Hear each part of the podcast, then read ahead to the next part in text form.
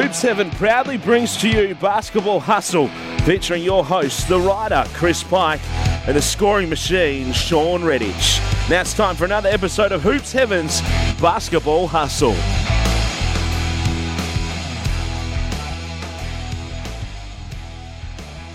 Hello and welcome to another special edition here of Hoops Heaven's Basketball Hustle.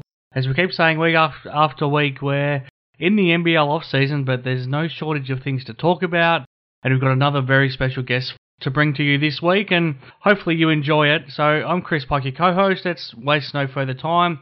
I'm joined as always by the scoring machine, the Perth Wildcats legend, Sean Redhage, and we're very lucky to be joined by the Brisbane Bullets shooting guard, the Australian Boomers shooting guard. He's a he's a mainstay of the NBL now, having spent six years at the Cairns Taipans and now the last couple at the Brisbane Bullets. And I think impressively, he's committed to remain with the Bullets for the 2021 NBL season as well. So Cam Gliddon is the man we're talking about. Plenty for us to discuss with him. He's become a father for the first time in the last seven months. We'll talk to him about how he's dealing with that, and I guess the bonus of getting to be at home with his daughter for plenty of time thanks to COVID 19. We'll have a chat about the NBL coming up and how he decided to stay with the NBL despite the pay cuts, which were discussions he was involved with. We'll talk about his diff- the difficulties he went through last season and, and how motivated he is to bounce back next season. We'll have a chat about about everything from his battles with with Sean Redhage and the Perth Wildcats, the potential of him of him finishing his career at the Wildcats indeed, and and everything in between. So, without any further ado, let's get to our chat here this week. Thanks to Hoops Heaven at hoopsheaven.com.au with Cam Gliddon. Okay, very pleased here on Hoops Heaven's basketball hustle during during this NBL off season, during I guess what we're all dealing with during COVID nineteen, to to be joined by Cam Gliddon. He's a WA boy, so we know him well, but gee, he's made a great career for himself, whether it was over in college or then up at the Cairns Taipans, now at the Brisbane Bullets. Done some great things for the Australian Boomers as well. So plenty for us to dissect here. Here's Sean with Cam, and he's been good enough to join us. How do we find you this afternoon, Cam? I, I think you've got a little baby that's keeping you pretty busy. Yeah, yeah, that's it. Um, yeah, I've got to make sure she's down before I uh, um, get on and, and have a commitment like this. um, so she's pretty active at the moment, so it's anyone's guess when she wants to go to sleep. But thankfully, she's asleep now, and I've got a bit of time. We, we won't hold you up too much, but we'll get get straight into it. Cam, how uh, how is COVID nineteen and ISO life um, affected you guys and, and your family? I guess, and, and also basketball as well. Yeah, I mean, um, I, think I was a bit naive when it first started kicking around that everything was going to be okay and um, we wouldn't be affected as as an NBL um, as an NBL player uh, being in our off season. But obviously, the fifty percent cuts have been pretty big, and obviously uh, changes kind of your your outlook on on life and what kind of way you're living, I guess. Um, but in terms of how the family's gone, we've been great. We've just been um, enjoying the time together. I, I know that I probably won't get two, three, maybe in four months, depending how long this goes for, um, with my daughter uh, without having work commitments. So uh, that's the positive I'm looking at and, and, taking out of this whole situation. And um, being stuck at home, it's tough uh, mentally because um, I like to get out and, and work hard and, and uh, do things and feel like I'm contributing to uh, whatever goals I have or whatever uh, job I have. So that's a tough thing, but being at home and um, being with the daughter and the wife, that's been that's been good too. Before we get into yeah, more, I think there's sorry, Sean. Before we get into some Okay. more basketball talk, Cam, talk us through what it's like being a dad now for the first time. And I guess the great positive out of being isolated at home is that you're getting to know your daughter pretty well, pretty quickly. Yeah, yeah, exactly. It's been unreal. Um, like I said, I don't think you know if if I was to be if if this um, uh, infection wasn't wasn't kicking around, I'd be going to training Mm. and working out three to four times a week and having promos and other you know individual commitments, and um, that's all good and good and well. But I think it's been awesome to be at home and, and watching her grow. I think um, when you're not a dad and or, or a parent, and you kind of, well, my impression was that you know they they crawl then they walk, and then they talk, and then they get a tooth here. And you know that that was kind of the progression. Sure. But there's so many more small milestones in between that I never knew that um, the babies had, and I never knew that was so special. So just her, you know, from when she was a such like a newborn to when she finally locks eyes on you and follows you around, or when they smile when you get home, and um, just small things like that. You know, it's been real rewarding to be able to to, to be able to witness the, the whole thing. And I have people that um, you know have kids and they go, yeah, I was away when they took their Mm. first step, or I was away when this happened. So I've been able to see everything for her first um, seven and a bit months. So it's been great. Do you remember? Do you remember that with Dylan and Haley, Sean? Or was it too long ago? Hmm.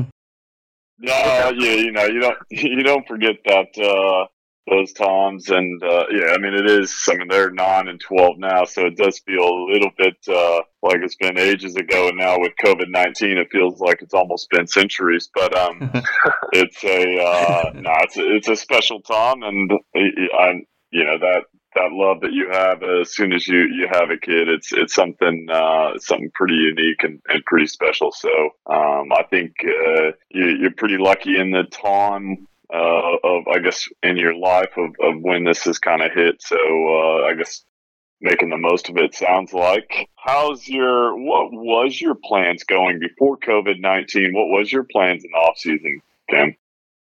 Yeah, like I wasn't planning to play anywhere. Um, I played in New Zealand last year, really enjoyed it, but this season I was going to take a bit of time off. Um, personally, the year that I had, I felt like I didn't have a year that uh, up to my standards of which I'd kind of measure myself out, and I wanted to get away from the game for about one one or two months. So that um, still happened, obviously, but um, yeah, I just wanted to get away and, and refresh myself and come back with you know a body that was ready to um, start working without any niggles and, and try to put on a bit of weight, um, hit the weight room a bit more, and work in, work individually on, on the things I need to get better at to help this team going forward. So uh, I guess the first couple of months of the off season were what they were going to be, and that was me taking some time away, being at home with the family, just going on little little short vacations with the with the wife and the kid, and um, just totally kind of flicking flicking off from the basketball side of things, and then slowly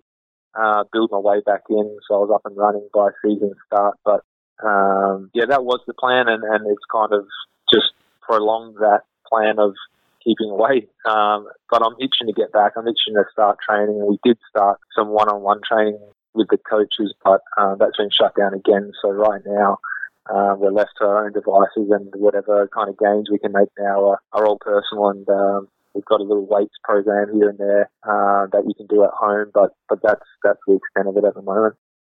When you talk about your last year, I mean, you you guys went into the playoffs at NBL. Then you you said you went to you you know you went to New Zealand, obviously in the World World Cup team, and then you come right back and you're straight into the NBL. Did you feel your body just wasn't hundred percent during that whole this last season? I know for myself personally, um, when I was with the the Boomers in, in 08 and coming back in the 09 season, it was just you almost kind of felt like you needed a little bit of a break before you went straight back into it.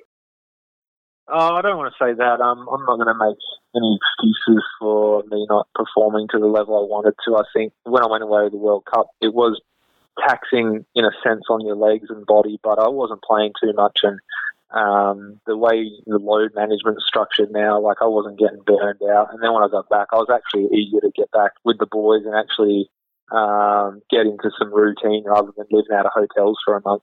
Um, but yeah, I, I guess I guess the main thing was kind of we, we kind of changed the way we play at the Bullets. We kind of turned into a bit of run and gun and, and not much offense being ran, mainly just um, taking advantage of opportunities and mismatches and things like that. And I don't think I adjusted um, as quick as I should have, and that resulted in me kind of losing court time, and that kind of affected me um, mentally going forward. I was I was a bit lost in in what was going on, and um, yeah, I just want to put all that behind me and, and have a good year this year. But no, I wouldn't say I was I was tired or burned out or anything like that. It was uh, mainly just not adjusting and uh, yeah, perhaps not getting kind of the shots I was I was getting the year before and, and the looks that made me uh, a bit more of an effective player.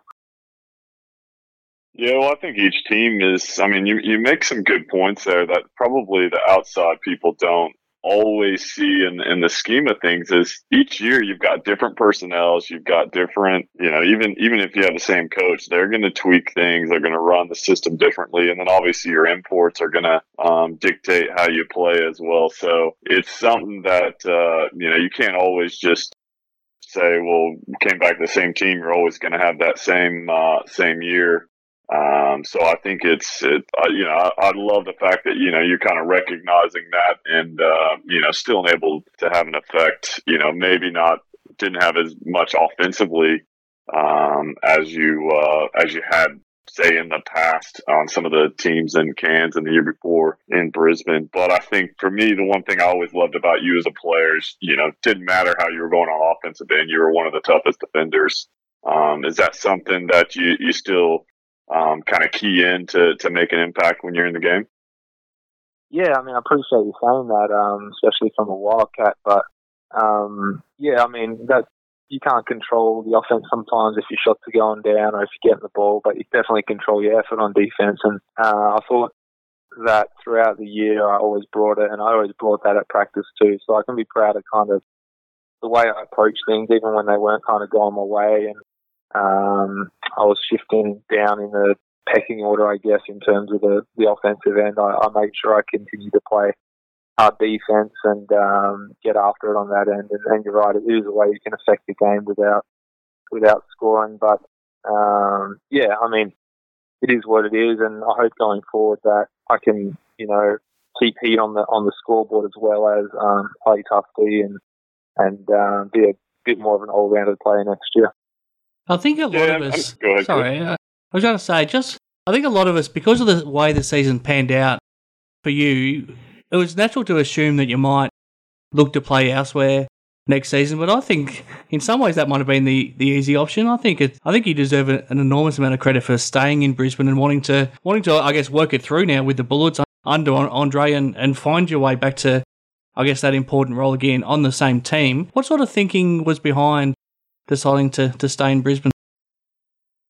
Well, I mean, I'm, I'm, on a, I was on a three-year deal, so I was always uh, locked into here. Uh, sure. Opting out and going to Europe, all that uncertainty, but also um, it wasn't just that. It was I, I like playing in Australia. I like how the NBL's run. I like a six-month season, go all out, take a bit of a break, and then play maybe an extra half a year in in Europe or um, mm. going to New Zealand. I kind of like that setup. Um, I've always enjoyed playing the NBL. I wouldn't say when I was a kid my main aim was I've got to get to the NBL, but since I've been here, it's I've enjoyed every minute of it. Um, so I was never really. I think my agent called me and asked what I was in, what I wanted to do, and I said explore every option. Um, come back to me, but it's kind of too early right now to feel out Europe and see. Like I, I don't think my agent could come back to me and say, "Hey, I've got a I've got a deal for you in Germany that will start whenever the season's going to mm. commence, and you're going to get paid this much money, and it's all locked in. Like I don't think it's possible at the moment. So no. um, I, I chose to stick around, and um, yeah, we'll see what happens next year. And uh, yeah, I, I mean, if anything, I'm probably more motivated to have a good year than I ever have. I mean, my first year coming in, I was unknown in Cairns, um, or unknown in the league when I went to mm. Cairns, and that's enough motivation in itself to prove you can play. And then when I moved to Brisbane six years later, change of team, change of scenery, got to show that I'm that I can play in another city and, and that I'm not a one one team kind of show. And, and I feel I did that, and now I've got a bit more motivation as to come back from kind of my worst statistical year, I guess you could say, and. Uh, yeah, that's enough for me to stay. What about the fact that you've got Nathan Sobey and Jason Cadee locked in to come back as well? We'll wait and see what happens on the, the import side of things, but to know that your backcourt is pretty much locked in to, to come back again, um, I'm sure the three of you are pretty excited about what you can do. Yeah, yeah, definitely. Um, Sobey obviously brings that speed to the game. Uh, Jace brings that creative side to things and can shoot shoot the three really well, and I kind of bring that space before shoot the three and make good decisions off the on balls, and I think we've got a bit of everything there. And if we can bring um, an import in similar to Lamar, to can, who can really score the ball, mm. and I really don't know what they're looking for else um, to, to, fill that second spot or anything like that. Yeah. But with Magnay at the four, and Hodgie just opted out. But Mm. you know, there's still a chance that he opts back in, depending on circumstances. I think we've got a pretty good um, Aussie kind of contingent there, and then you just build your imports around that. And uh, yeah, I think we'll be pretty dangerous. I think we were dangerous this year. We just kind of left it too long to become that team we wanted to be. Well, talk about that that opting out portion, and obviously the NBL came out. The you know the the higher earners were gonna you know up to a fifty percent pay cut. What was the I guess feeling amongst the players through that whole kind of couple week transition period where everyone didn't really know where everything sat? Yeah, um, I was I'm one of the delegates for the Bullets, myself and Jason and Kitty. So we were in contact with Jay Jacob Holmes a bit earlier than when it all went down, obviously, and he came at us with the. I mean, the initial shock with the first call was, you know, the owners and blah blah blah want to take fifty percent, and that came out of nowhere because, like I said, a bit naive before that, thinking we're off season, we'll, nothing's going to happen. So from from thinking nothing to thinking fifty percent was a huge shock. And then it went a, maybe a week where they were back and forth, and we thought perhaps it was going to get lowered to maybe 20 or 25, 30 percent, which is still is it's tough, but it, it's a bit more manageable than 50, obviously. And um, but then it came back again as no, 50 is the is the number. That's where it's going to be, and we're going to try to negotiate other things um, in terms of insurances and uh, opt in, opt out, all that stuff. So no, it is pretty tough, man. Like it's hard. Um, a lot of people are comparing to other codes, you know, the AFL, the the rugby, and the cricket, how they're handling it, and people are getting stood down in the A League, and blah blah blah. At least we're not doing that. But then our argument was, hey, we're in the off season. Like Mm. um, our money should have been made from last season, um, and this season, this time of year isn't a time of year where money's flooding into the clubs anyway. So why is this? Why is that? There was a lot of questions asked. There was a lot of guys that were heated. Obviously, no one's just going to take fifty percent and be happy with it. So yeah, and I, I guess the alternative is you opt out and you hope another league around the world gets up and running, um, where Australia is probably handling this crisis the best. So I don't know, man. Like I'm still I mean, I got my first paycheck last week, I think, and looking at those numbers compared to the week before wasn't too fun. But uh, what can what can you do? Yeah, no, I guess that was the, the the interesting thing when I kind of first heard it was, you know, the season doesn't start for October, and most of these these clubs, um, obviously, this time of year, that we're not really bringing in revenue. Was there talk of maybe just postponing that so you guys could have a better view of? I mean, I think initially we we looked at COVID nineteen. You thought it was going to be here for for a really long time, and the initial um, I guess, prospects of it all. But now it looks like uh, you're right. Australia's handling this well. Is there a chance you go back and kind of renegotiate that at some stage if, if things are, are almost back to, to somewhat normal? Yeah, I mean, I don't want to. I don't know what I can and can't divulge. I guess, but that as a playing group, that was, I guess, the first thing we said was, well, well, let's pump the brakes and wait a bit. Why do we have to um, formulate a, a, a plan or decision right now when we've got this time?" Um, and that's the way a lot of guys saw it. And then the opposite of that was, no, we need to come up with something immediately to protect your jobs. I don't know. A lot of things are hearsay. You know, you hear something from somebody, or maybe it was just a few teams were were asking for it to be done quick because they're a bit more financially um, unstable compared to the others, or this and that. But I don't know what I can say there. But we definitely the first thing was, hey, we need more time, more time to gather our thoughts, um, especially in a big negotiation like that. Um, you don't want to just take the first option. You want to sit down and talk it out and brainstorm some other opportunities. You know. Yeah, I, I guess from from I guess looking at it from the outside now, you just hope with the league you're able to um, still keep you know those those key key guys that really bring so much excitement to the league. I think you know it's no secret that from you know when when you entered the league and and to where it is now, the talent level has just um, has just exploded. So I think all the fans are just hoping we can keep uh, keep this talent level here in the NBL because it's been been pretty fun to watch. Yeah, definitely. I mean, you see Bryce opt out, Casper, Xavier Cooks. Um, I don't know. I don't know what's going to happen, and nobody does. But uh, it'd be a shame if we had to take a bit of a backward step.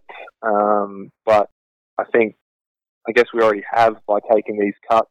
Um, but it's all about, I guess, it's cliche that how do you deal when you get knocked down? How, how do you deal with getting back up? And I'm sure if these games this year sell out and we do well, you'd think the NBL would give back maybe some of the salary that, that they've promised to give back if, if the numbers at the games or the revenue to, uh, for the clubs is where it needs to be. And, and hopefully, imports, if they do sit out this year or go chase money elsewhere, they come back the following year. I, I hope it's not a a long term thing that we're we're dealing with in terms of um, people turning their back on the league.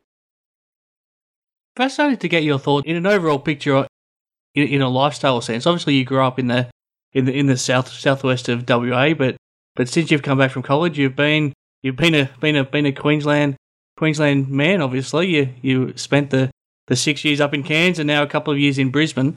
Is Queensland starting to feel like home, or will WA always feel like home? What feels like home for you?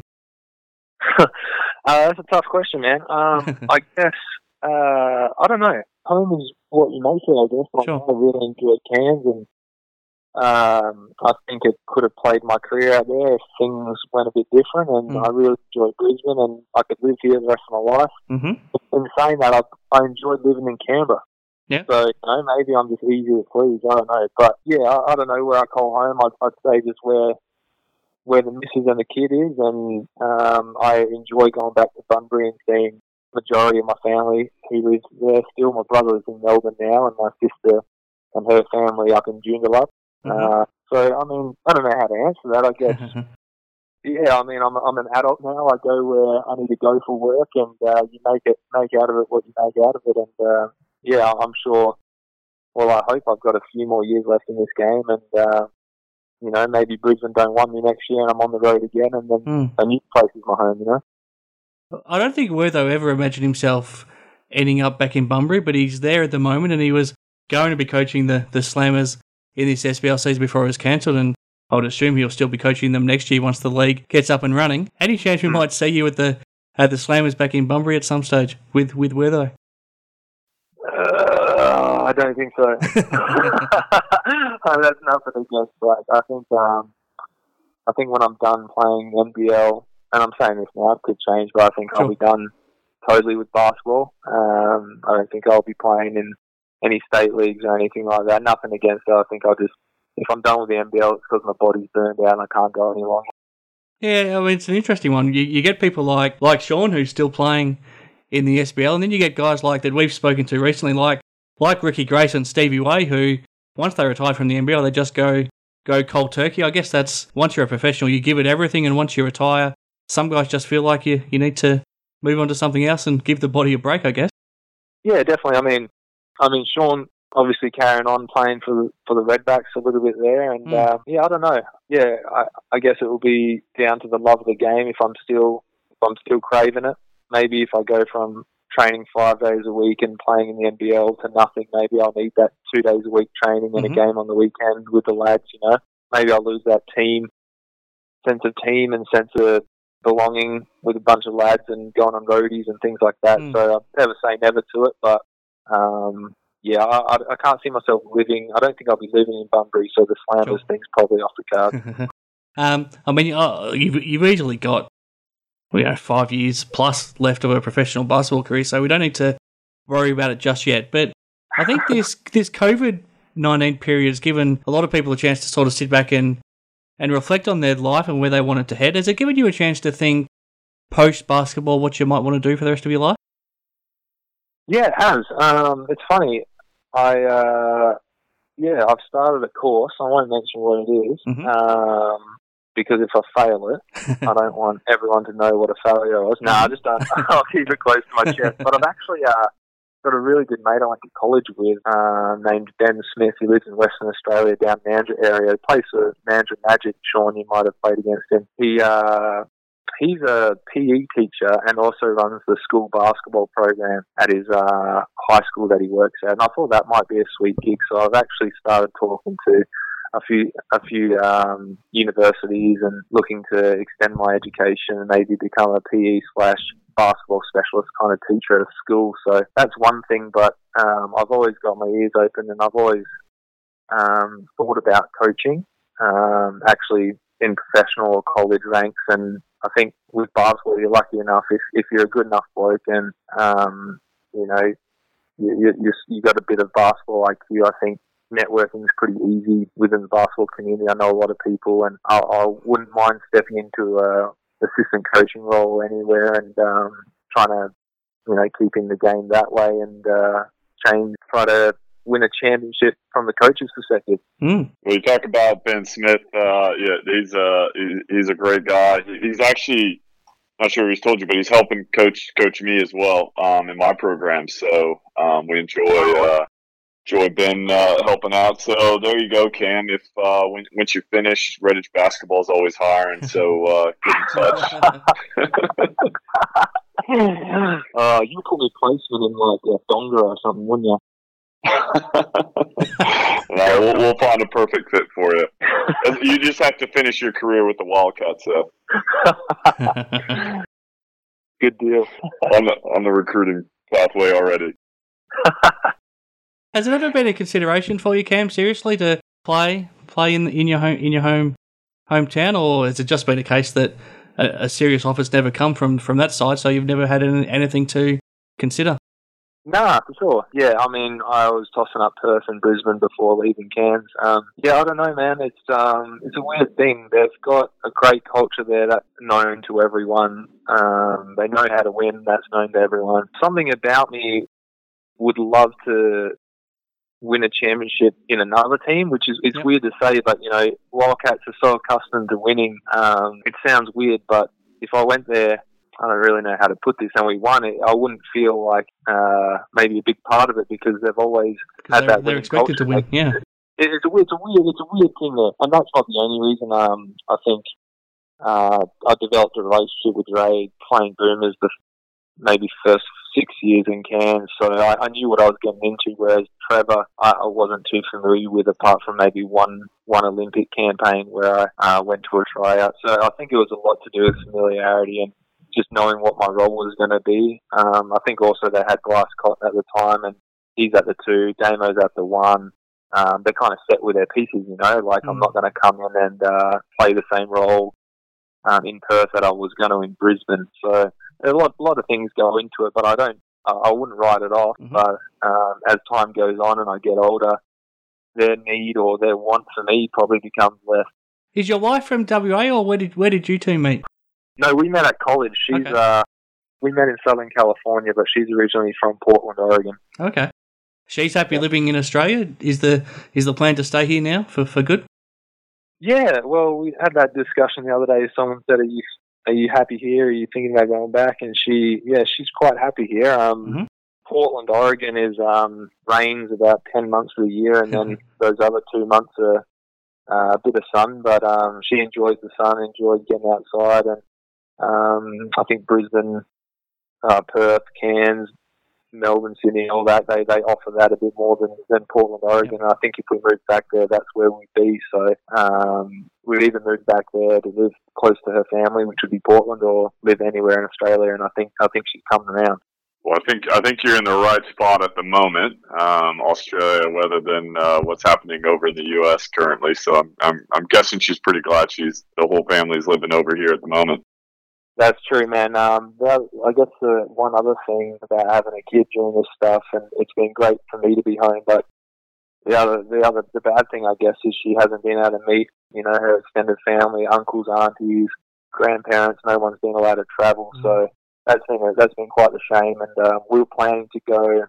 Like this off season, we're planning to go over to the USA to um, Sarah's sister was getting married, and um, can't go to that. So Sarah's going to miss her sister getting married, and all her family and grandparents and aunties and uncles are going to miss seeing Penny at this age. So um, yeah, I guess that's kind of uh, a bit of a bit of a stain on the whole thing too.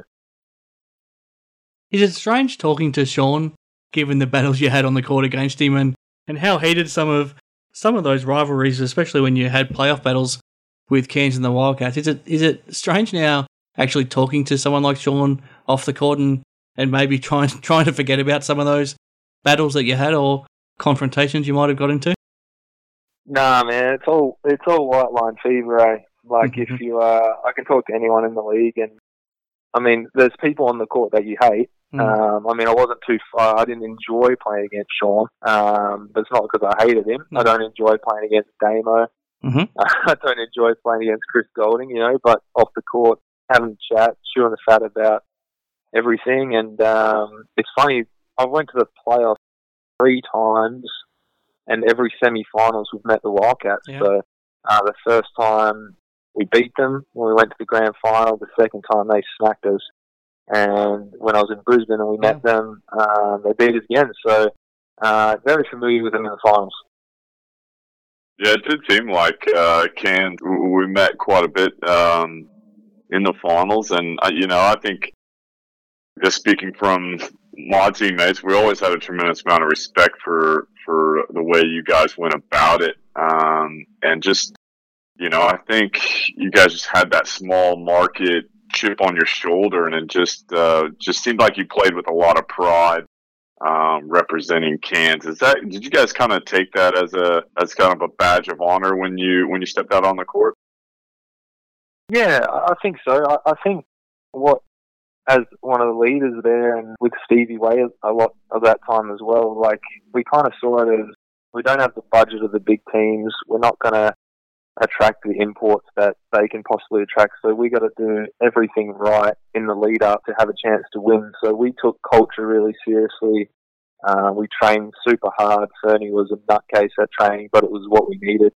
Um, and we just valued kind of the little things, making sure we're on top of recovery, making sure we ticked every box. So when it came to the game, um, the bigger known teams that could, you know, afford the, the top notch talent, uh, we were ready to go up against them because we had done the, the preparation. And that's what we kind of, um, that, that's where we kind of took that small town team was, you know, we have to do everything right. We have to be ready.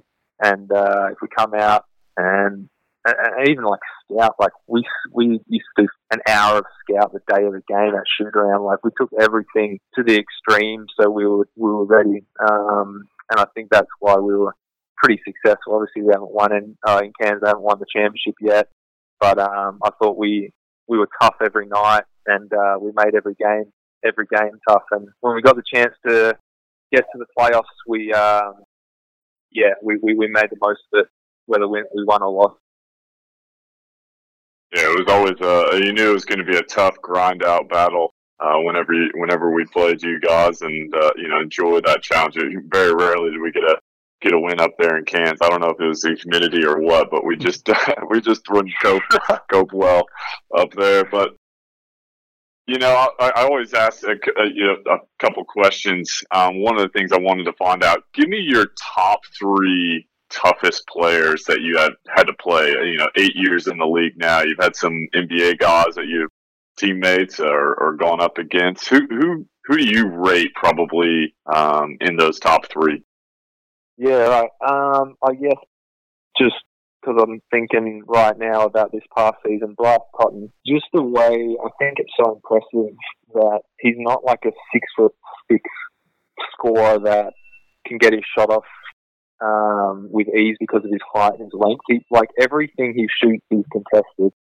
Um, every time he goes into the paint, he looks like he's 10 years old, you know, but he still scores the ball. Like, um, I just imagine, like, when I catch and shoot the ball for three, I know I'm going to get it off because I'm six foot five and, um, I'm pretty long. But for him, he's short.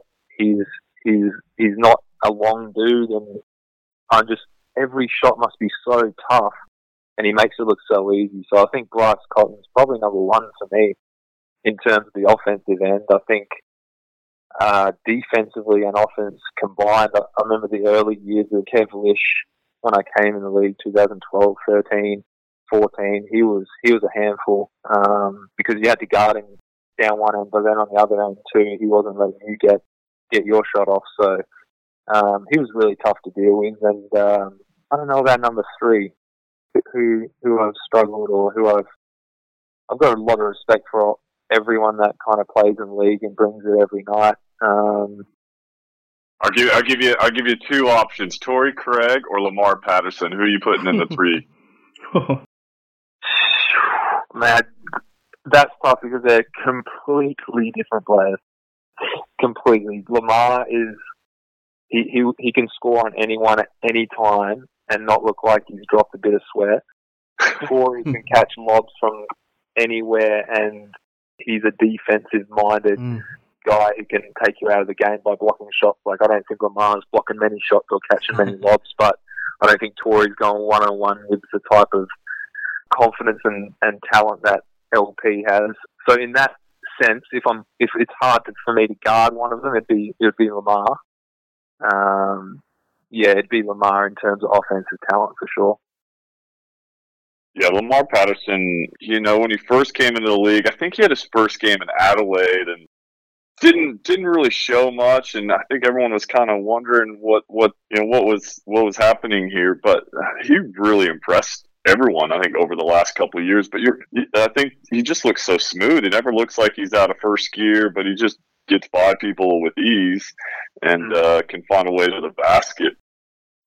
Yeah, it was funny in Perth actually this year. Uh, we were, I think it was one of the, close to the last games of the year. Uh, Perth won, but there was guys behind me in the crowd, and they just kept yelling at Lamar, and they were calling him fat. They were like, "Lamar, you're fat.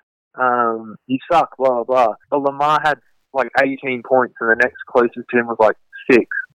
Um, he was just he's so tough to guard and uses his body so well, and uh, yeah, it, it's just funny. It, it's actually funny when he catches on the elbow how easy he makes it look, and it's and that training. That's the only time I get to guard him. Obviously, not in the games, but it, it's the same way. It's just uh, it's pretty ridiculous, and his strength is also something that makes him tough. The amount of hand ones he can get going to the rim, he gets hit pretty hard, and it doesn't affect his shot whatsoever. It makes him pretty tough.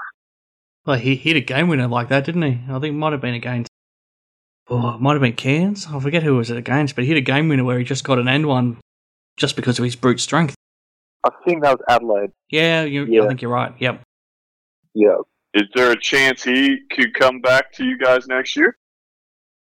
I, I, I don't know. I mean, yeah, I don't know. I, I, we haven't really been talking about next year. I don't think anyone kind of knows that has any idea what's going to happen. But um, I think he he was offered something, but he, he's one of those guys that kind of wait waits and, and sees what else is um, available because obviously he goes to China at times and can earn that really big check. So I think he usually, like this year, he signed with us like really late, might have been June or July.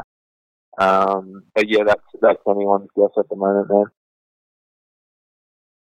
Well, th- thanks for uh, taking out. The, I know when uh, when you got a baby that's sleeping, that's precious time. So uh, we really appreciate you uh, taking the time and filling us uh, in on on you know how ISO life is going and um, you know what your goals are and, and what you're looking forward to next season. We're I know we're looking forward to uh, NBL season starting back up and, and seeing you out there on the court uh, playing on both ends. And and I know you're gonna. It sounds like um, you're pretty motivated have a great year. So thanks for uh, taking the time out and uh, having a chat to us. No worries, man. Hey, and I had a question for you, Sean. This is really weird, but um, I thought I think about it quite a lot, right? So, Wildcats probably the most, oh, they are the most successful NBL team, and especially in the last sort of decade, right? And you've run the flex every single time down the court, or a bit of the bit of horns, but mainly the flex. Do you yeah. find it weird that no team has kind of adopted that? That's um, it's actually funny because I'm now I'm into coaching and um, you know following people on social media and that type of thing. And and I read a blog recently about someone saying how the flex offense was a dying offense, you know, no one's run it since the 90s. No one's been successful at running it since 2000. And I'm sitting here thinking, the Wildcats just won, what is it, six of the last 11 championships. Um, obviously, five with, with Trevor Gleeson since he's brought it. The, the one thing I will say about the flex, though, is it's just kind of a starter um, you know, I think then it gets then there's so many different options, and I think that's probably one thing that Trevor's done a good job of is not just sticking with that with the flex, but all just using it to kind of break things open a little bit. But uh, you make yeah. a good point, and uh, you know, no one's asked that question, so uh, mm. to me, it tells you you're a student of the game, and uh, you know, well, but it's. I, I just, I just remember, you know, when the Breakers won a few running the flow, the flow went everywhere. You know, Cairns did it, a bunch of teams did it, the Boomers started doing it. And then you guys run the flex, and yeah, you got a bunch of options. You got like, you can not run the flex, you can steal the cut and pop up top for a jumper, which is Bryce, Cotton, and Quinn, or you got you or Jesse that it turns into kind of a double, like the staggers, the double staggers, um, to steal steal that cut and get your shot. So you've got all this and you've also got the the Damo run all the way to the right hand side of the court, then all the way back to get a back cut. You've got all these plays that no one's really stolen off you guys, and you've got the blueprint of the same kind of um, team you kind of build. You get the import two, the import three, the four on the five, that are uh, four four shooter, the big five man, and Damo at the one. Whereas people aren't looking at that and going, "Shit, maybe we should do what they've been doing. They've had a bit of success with it. Mm. Uh, it's just weird to me. Yeah, that's a good that's a good point too. I hadn't really thought that you know, yeah, it's a. They always say thing leagues are a copycat leagues. So as soon as something is successful, you kind of see everyone going towards it. I, I think one of the things with the flex too, you really need everyone to kind of buy into it. Um, yeah, yeah. You know, if you get one person that's kind of goes out of it, it almost makes it a really poor offense to run. So um, you've got to make sure you've got uh, a personnel that can really buy in, and then also is is pretty, um, I guess, basketball IQ. So has, is able to kind of make those reads. I think you know at the elite level, everyone's got a baseline basketball IQ or they haven't really got there. But I do think you know you need some high IQ guys, but you also need some some guys that buy in. But um, oh, so are, are you saying that maybe Brisbane might be running the flex next year, Cam? uh,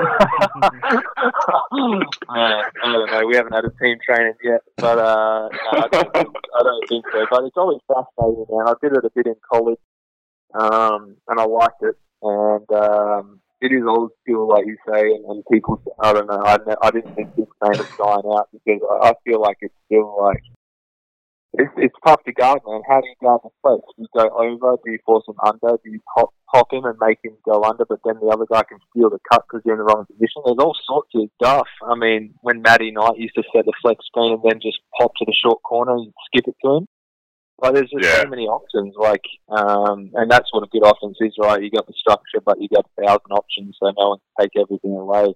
Um, and I don't know, man. I, I just thought it was interesting. Like the flow went everywhere, um, the shuffle kind of went everywhere, but the flex has kind of stuck with you guys, and you keep winning. Yeah, well, you, you know, it's the first practice with some of the imports, and you're kind of telling them that we're running the flex, and they their odds when you like, really, this is what we're running. yeah, no, I hear that, but yeah, no. Nah. Anyway, yeah, sorry, man. I just thought I'd uh, get my observations there. No, no, no. I appreciate that. No, thanks, uh, thanks for that. That was uh, that was good. But uh, hopefully, um, hopefully you got a little bit out of it. I know we did. No, I appreciate it, guys. Thanks for having me on, and um, I'll be happy to do it anytime. Thanks, Cam. Appreciate it. Cheers, boys.